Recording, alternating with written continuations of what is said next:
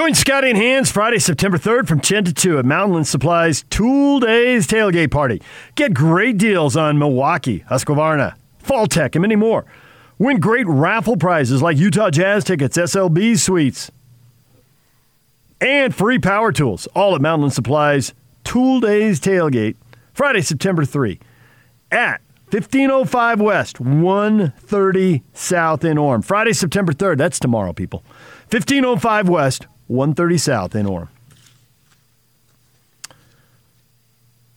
DJ and PK, it's 97.5 at 1280 The Zone. Hit us up with your predictions. If you want to get on the record, how's it going to go? Now's the time.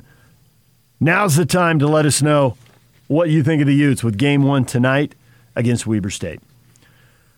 DJ and PK, it is time to bring in Lincoln Kennedy. On the Smart Rain guest line, it is no secret that Utah is in an extreme drought. That's why Smart Rain is a solution for any commercial property concerned about water consumption while managing irrigation. Find out more at smartrain.net. Lincoln, good morning. Welcome back for another season. Good morning, gentlemen. Happy football season to you and yours. And, and um, I'm in Salt Lake City right now, and it's been warm. I I can't remember the last time when I was here. It was this warm, this many consistent days. And the first day I got here was actually very humid, so uh, surprising. Uh, but it's good to be here and good to be with you guys. Yeah, it's been a warm, smoky summer here. We've been choking on the smoke from the California fires, so it's, uh, it's been yeah. an unusual deal. All right, so I am curious uh, what you think. Ute fans have a lot of questions about quarterback and Charlie Brewer transferring in, but Jake Bentley transferred in from South Carolina. That didn't work out. Charlie Brewer transfers in from Baylor. Uh, there is a little bit of fear that maybe he's put up the 9,000 yards passing against inferior Big 12 defenses. What do you think? What kind of quarterback play is Utah about to get? Well, you know, let's let's stay with what we do know instead of talking about the unknown. I mean, which programs have always been what run and run and uh, play defense, right? So I don't think we get away from that. To be honest with you, I think you still have the ability with a big, powerful offensive line, which the Utes have, and the number of running backs they can go to. That you know you can kind of usher in the new quarterback and get. And what helps him is the fact that you know Brewer has had starts and has had experience. Now, regardless of what you say, the level of talent compared to you know the Big 12 and the Pac-12, uh, it is what it is. But you know, it looks like it's going to be a pretty good opportunity. I think Utes are a strong football team. I think they're capable of taking the South. And I'm not just saying that because I'm doing the game. I think they have that capability with that roster they have in place. The one thing that surprises me, and you're right, absolutely, about Whittingham's program about the running the ball, but you look at their depth chart and they got three ORs at the running back position, which means that they've got four guys. So uh, it's uh, half full, half empty. You got four guys that are really good, or you got nobody who's emerged. How do you look at it? I like it. Always a glass half half full, huh? Kind of guy. Is that is that what you're telling me? That's not me.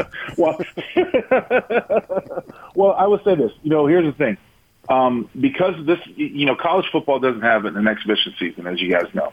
So these are the type of games where you kind of get it out now. And talking with uh, Andy Ludwig, the offensive coordinator, yesterday, he, he talked about all four of these backs are going to get the football, and they're going to try to figure, you know, what it out, what what they've got. You know, Micah Bernard and T.J. Pledger are kind of the same guys. He said, um, but you know, you've got somebody. Um, actually, I'm sorry, t- take that back. Wrong guys. I'm looking at the wrong depth chart. Sorry, apologize for that, guys. But you know, um, talking about these these running backs that they have, that Tavion Thomas is more of a thumper. Uh, Chris Curry is the guy who's running between the uh, the runs between the tackles. They've got a lot of guys that they can go to and try out. But here's they only have one football there's only one football, so there's only so much that you can go around. So these are the type of games where you're trying to get a feel for who's what, who can do what at what level. And if they take advantage of Weber State very early in the game and it becomes a runaway, we'll see all these guys and and more uh, from this roster. So when you talked to him, did you get the feeling that any one of the four had an edge, or was he a poker player and he held those cards back, and you have no idea how he ranks them in his mind right now? I, I think I want to say it's uh, Micah Bernard is number one, and PJ Pledger is right, right, really close with them at number two. Uh, it depends on what they want to do. Now, there's no doubt in my mind that that the Utes uh, feel that they can overpower the Wildcats. um, and, and wear them down, especially with their size and their depth. So, you know, it, it's anyone's guess on how they're going to, you know, finagle or how they're going to take advantage uh, of Weber State um, in, in this game. But they want to try to they want to try to utilize all of them because not only do they have a number of good running backs that they can run the football with, but they've got some damn good tight ends, and they have, you know, they with their package, they can toss the ball around. They can run a lot of 12 and 13 personnel, which means they can look like they're going to run the ball and throw the ball to play action. So they've got a lot of options working for them right now. Feel the same way uh, as far as the offensive line because Kyle Whittingham in his weekly press conference on Monday wasn't saying that there was a commitment since starting five so I'm wondering, do they, you know, they use this game to see where they're at and solidify things next week when the competition and the emotion ramps up when they play the Cougars in Provo? Now, I will say this: the only thing about the offensive line is that they've got some guys that are might be might not play tonight due to concussion protocol and other circumstances. So let's exactly let's say somebody for for Jaren Kump, who they're very high on um, and thinks that he could be a player one day, he might not dress up because there's some there's some uh, you know some uh, doubts there that he might not. And then there's a couple other guys on the offensive line that might not play tonight if they don't get through concussion protocol and everything else. So um, that's the only question mark when it comes to offensive line. Overall, they feel solid in their strength and their ability once they get their guys back, whether it takes an additional week or so on and so forth, that one, they, they feel that they can handle Weber State, but two, they can, they feel that they can get through and be able to develop some younger guys and get some younger guys playing time and still be okay. Lincoln Kennedy joining us, Pac 12 Networks uh, analyst and Vegas uh, Raiders. I still can't say the Las Vegas Raiders, man. Just, just say the Raiders. The Raiders, I know, right? Drop all geographical references, let them bounce around wherever they want to go. And a Raiders exactly. analyst, and we want to get to NFL with you in a second, but uh, handicap the Pac 12 South Arizona State, obviously, at minimum, it's a distraction. Maybe it's one they'll overcome, but this deal with the coaches and guys having to leave the team, that's a distraction. Uh, USC, I know you think they've been overhyped. You've told us that before. Are they overhyped this year? Where do the rank the top of the Pac-12 South and throw UCLA in there? Is Chip Kelly about ready to get going, or uh, is Chip Kelly about ready to get going? ASU, ASU gets a little bit of the edge over the Utes as far as the top, mainly because they have more consistent and, and more. They know more about their quarterback play. Quarterback play makes such a difference in this game, as you guys know. There's still some intangibles when it comes to the Utes. I think the Utes have a very strong roster. I think they have a very good team. I, as I said earlier in the uh, interview, I still think they are a team that is capable of winning the South. And they might be able to take that next step to where they actually win the Pac-12 collectively as a whole because they won the South before. So I, I think they're number two. Number three is a little bit of a toss-up. I haven't seen enough or felt enough secure to put USC there. I still believe that you know with with the offense that they run and a lot of the things that they're doing, it's not really indicative of their strengths and personnel. But we got to see how these things come together. UCLA showed a strong, strong running game. Obviously, when they were playing against Hawaii, we'll see more of them when they play against LSU, what they're capable of. But I really think the two top teams in this in this uh, the South Division are ASU and, and Utah. And going in the North, you know, Oregon gets a lot of run, but I actually mm-hmm. pick Washington, and I think that Washington. it's hard to say that they're underrated because they are the Huskies and they get a lot of respect. But you look at the quarterback back, all five linemen back, top four running backs back, tight end. Otton looks like another one. They've had a number of great tight ends there. So I really like them. What do you think about the North? Well, I, I feel the same way, of course, and I'm trying to be a little slightly, I'm trying to be non-partial because I'm a dog, but it is what it is. Um, the thing is, I think uh, Washington and Oregon both have good teams, and I, I think Oregon has you know a little bit on the, better as far as the pass rush in the front seven than Washington has. But Washington over the last couple of years has been known as defensive back you, so they can shut down anyone's passing attack. It's whether or not they can stop the run. You know, here's what I here's what I appreciate about college football, guys, is that we have such rivalries built into such such things for the most part in college football that we can look forward to Oregon versus Washington game, SC versus LA. I, I, I'm hoping that one day we can truly develop and it might be, you know, Utah, Washington. It might be, you know, Utah, Arizona State or whatever but get those rivalries built into where you can look for look forward to those games that they mean a whole lot more if you know what I'm talking about. Um, and for the most part, it you know a rivalry is not considered a rivalry if it's one sided. So if one t- one school has had its you know way or control over another for years, and, and it's been you know you can't really explain on it. It is what it is.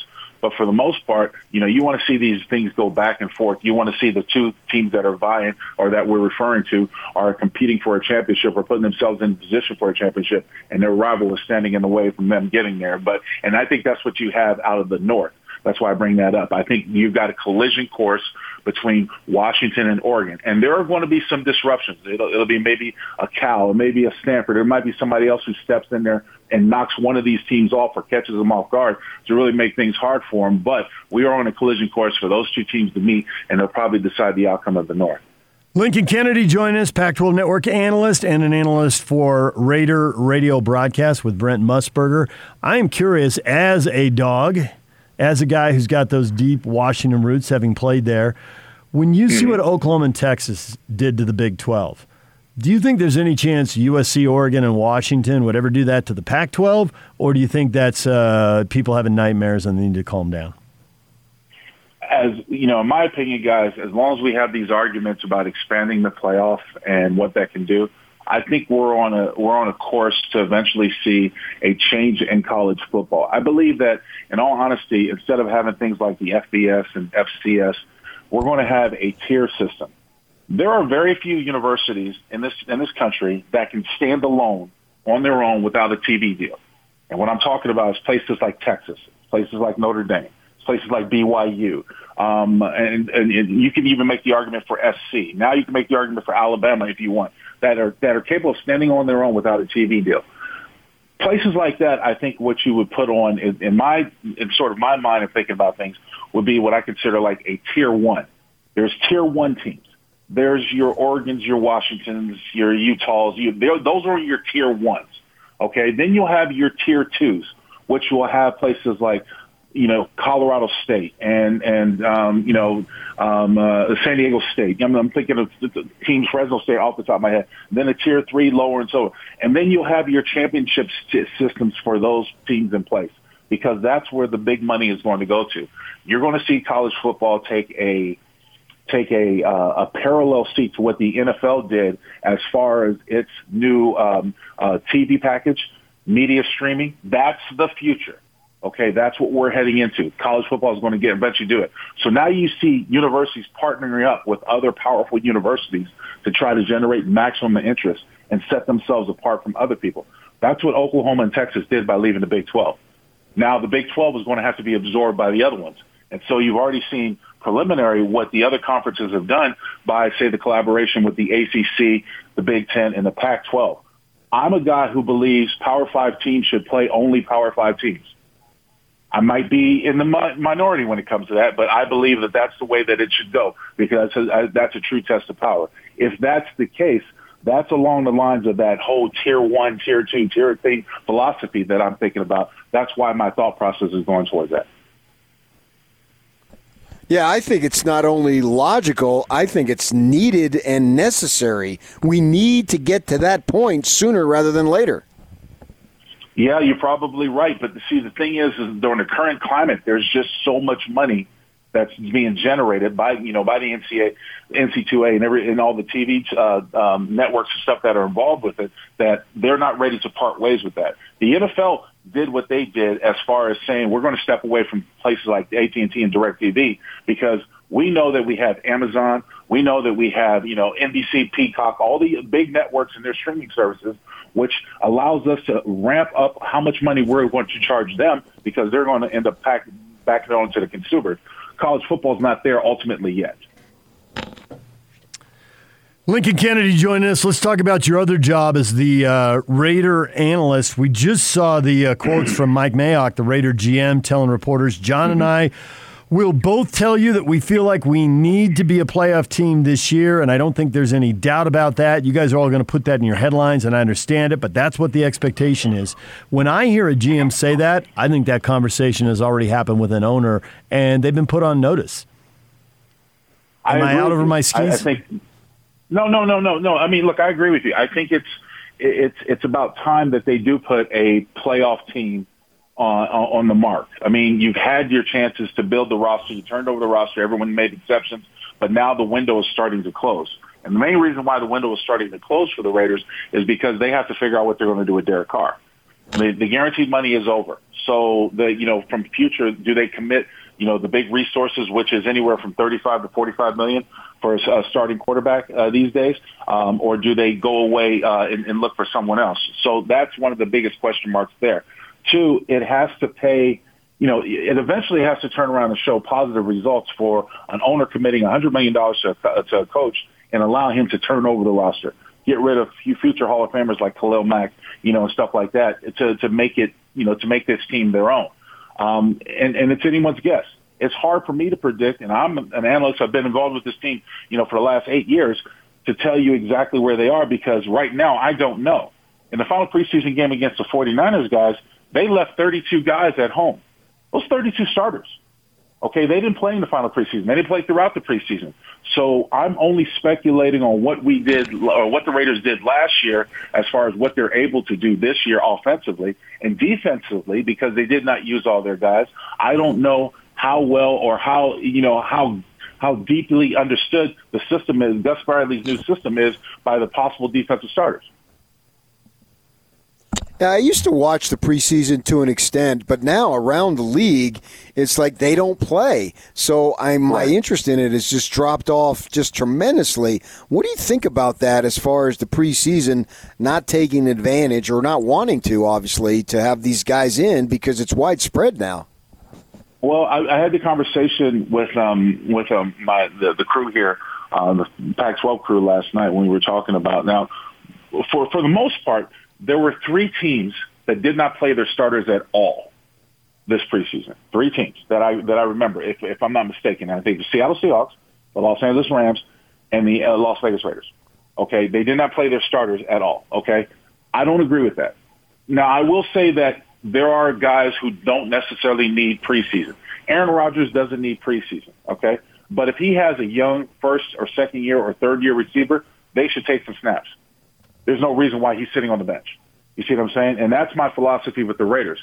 I didn't mind that Derek Carr didn't play. Okay, I would have liked to see Marcus Mariota to show what he could do, either put on film as a trade value or you know be able to understand what he can do. I didn't mind Nathan Peterman out there because he's he's there. But what I didn't like is the fact they didn't play Henry Ruggs or they didn't play Bryan Edwards. And Bryan Edwards, you know, for the most part, coming out of South Carolina's last year's draft, missed pretty much the entire year due to injuries. So he hardly played. So what are you saving him for? And Henry Ruggs struggled versus press coverage, struggled versus understanding defenses and how to get open. So why not have him going out there full speed? I did not like that. Um, and, and so to, to answer your question, for me, it's about there are guys that should get some lather, should understand the routine, should go out there and go through the ritual of getting ready for a game. You don't have to play the whole game. You know, you don't have to play, but go out there and understand what it means in game mode and put them out there in situations that you cannot duplicate in practice. And I think you're missing the boat when you do that. You're playing a very dangerous game when you're trying to curl, you know, hold and control these guys or, or protect these guys. And when and, th- and think that when you come in the Raiders case, September 13th, when they go out there against the Baltimore Ravens on Monday night, that you could just turn it on like a light switch and everything will go well. I've lived my entire life in the western side of the U.S., and I am one of the few people who has West Coast bias, but I got a bad case of it. Having said that, I don't think I've ever been more interested in the AFC North and the AFC East. The AFC East with so many young quarterbacks, and clearly Buffalo's got something, but I don't think they're alone. And then in the AFC North, is Roethlisberger got one more year in him? They were 11 and 0. Uh, the Ravens, well, Maybe J.K. Dobbins shouldn't have been playing in uh, preseason games. But obviously, the Ravens have something going. Cincinnati's got a young quarterback. Mm, got to get him back and healthy. Cleveland is finally looking like they're good. Do you buy any of those teams as real challengers to the Chiefs? Yes. Which ones? yes. Well, I mean, you can take your pick. I think Baltimore is going to be a, a challenge for the Chiefs.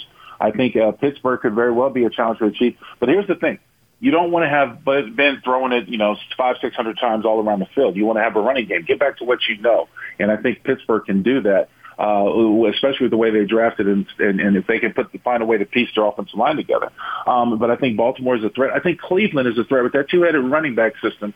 And if they take the they continue to take the pressure off of Baker, Baker Mayfield and allow him to make throws, I think they have the defense. I think they have the offense to do it. I think Cincinnati will surprise a few people. I'm not saying they're going to win the division, but I'm saying that they can beat a couple of people here and there just to disrupt the sort of flow.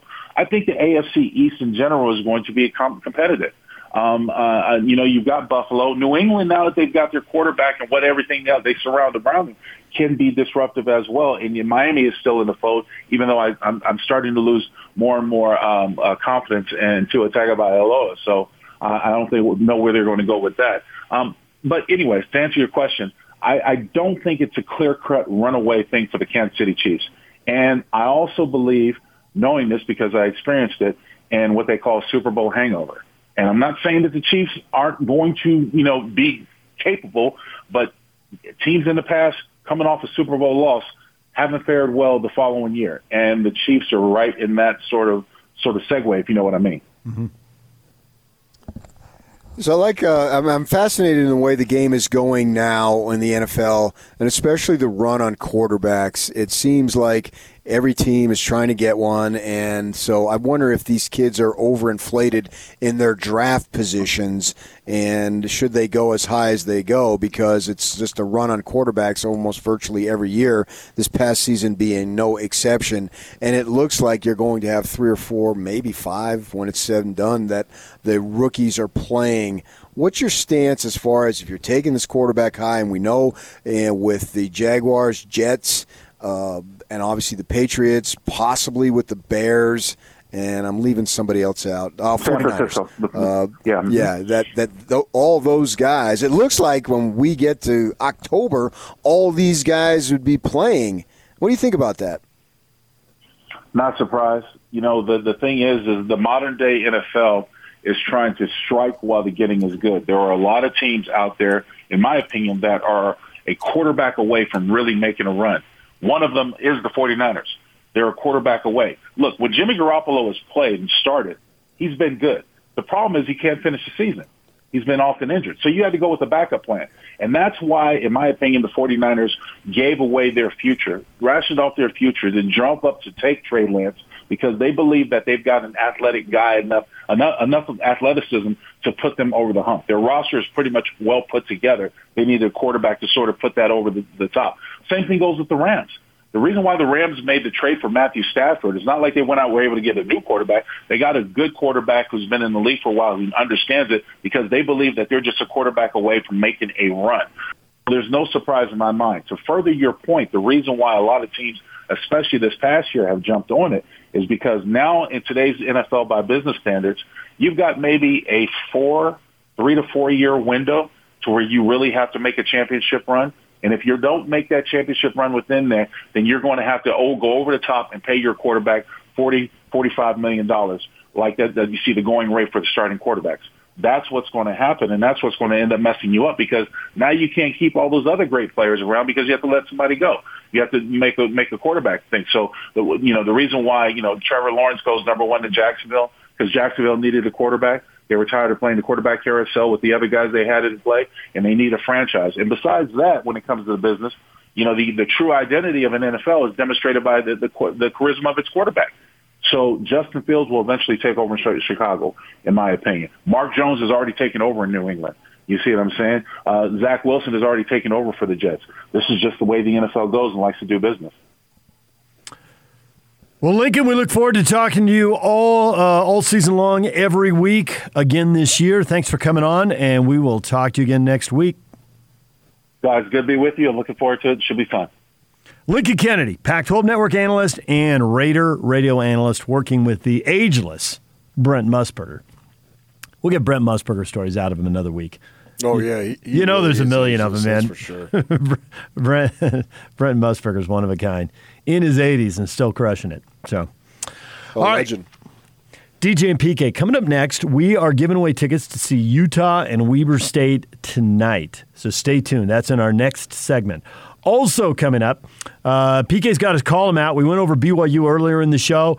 Uh, win predictions, win total for this year. He's got the Ute total uh, as well in this column, and we will get to that next. Stay with us. DJ and PK. We got a poll question up at Twitter, too. Vote at David DJ James. How many games are the Utes going to win this year? Go vote, and we will update you on the other side. Stay with us.